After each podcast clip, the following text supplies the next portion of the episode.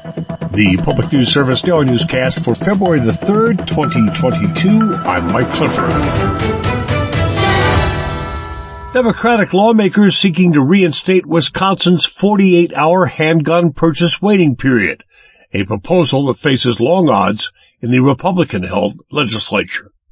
In 2015, GOP lawmakers then in control of the state's government repealed the handgun waiting period, which had been in place since the 1970s and allowed the state's Department of Justice time to conduct a background check of the purchaser. In a Wednesday press conference, Representative Sheila Stubbs, a Democrat from Madison, said that waiting period also acted as a guard against impulsive actions. Allowing purchases of firearms to be done on a whim opens the door to impulsive decisions to result in terrible consequences. Since the pandemic began, Froedtert Hospital in Milwaukee has reported treating a quote, unprecedented number of patients for gunshot wounds, unquote.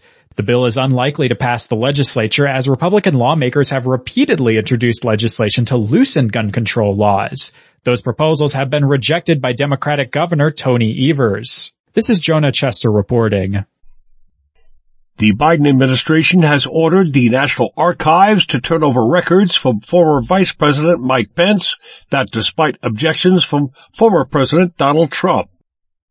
The Hill reports a Tuesday letter from the White House counsel directed the agency to begin releasing those documents to the House committee investigating the January 6 attack on the Capitol. The Hill notes, although vice presidential records do qualify for some public records exemptions that restrict access, they are not subject to claims of presidential communication privilege. Now to the state of Missouri, where some lawmakers in Jefferson City are pushing forward bills that would limit citizens' ability to put constitutional amendments on the ballot. The proposed legislation would double the number of signatures required to get on the ballot and raise the thresholds to pass them from a majority to two-thirds, which Benjamin Singer with the group Show Me Integrity notes would be one of the highest in the country. He says this means only the highest funded campaigns, many that are often connected to special interests, would make it through for voters' approval. Since 1875, Missouri's constitution has guaranteed, quote, the people reserve power to propose and enact or reject laws and amendments to the Constitution by the initiative independent of the General Assembly. And that's why it's defended by organizations and leaders from right to left all across the political spectrum. There have been a number of successful citizen-led ballot campaigns in recent years, from expanding eligibility for Medicaid under the Affordable Care Act to legalizing medical marijuana and raising the minimum wage. I'm Lily Bohlke reporting. This is PNS. February the 7th marks National Black HIV AIDS Awareness Day. Maryland healthcare advocates see it as an opportunity to provide healthcare options for people who are uninsured. The state-run insurance exchange Maryland Health Connection has extended open enrollment through February 28th. The AIDS Healthcare Foundation and Maryland Healthcare for All Coalition are jointly hosting events over the next week for uninsured residents of Baltimore and Prince George's County.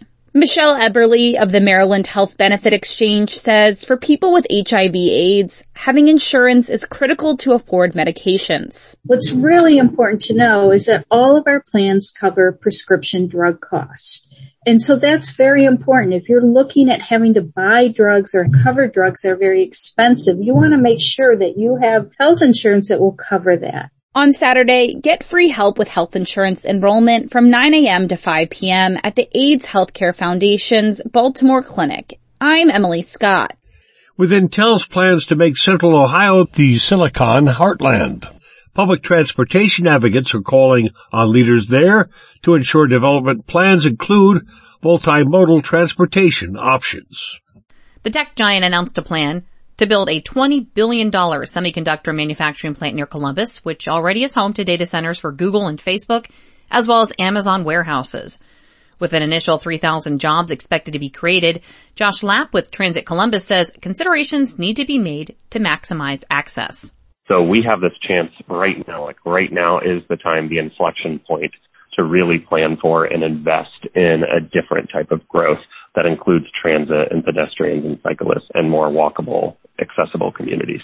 Ohio committed nearly 700 million in local infrastructure improvements, including 290 million to support transportation issues related to the Intel facility.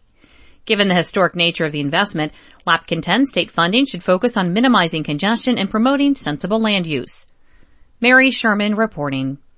Finally, Mike Moen tells us with constant reminders of crisis and turmoil happening around the world, community advocates say it's easy to feel overwhelmed in wanting to make a difference.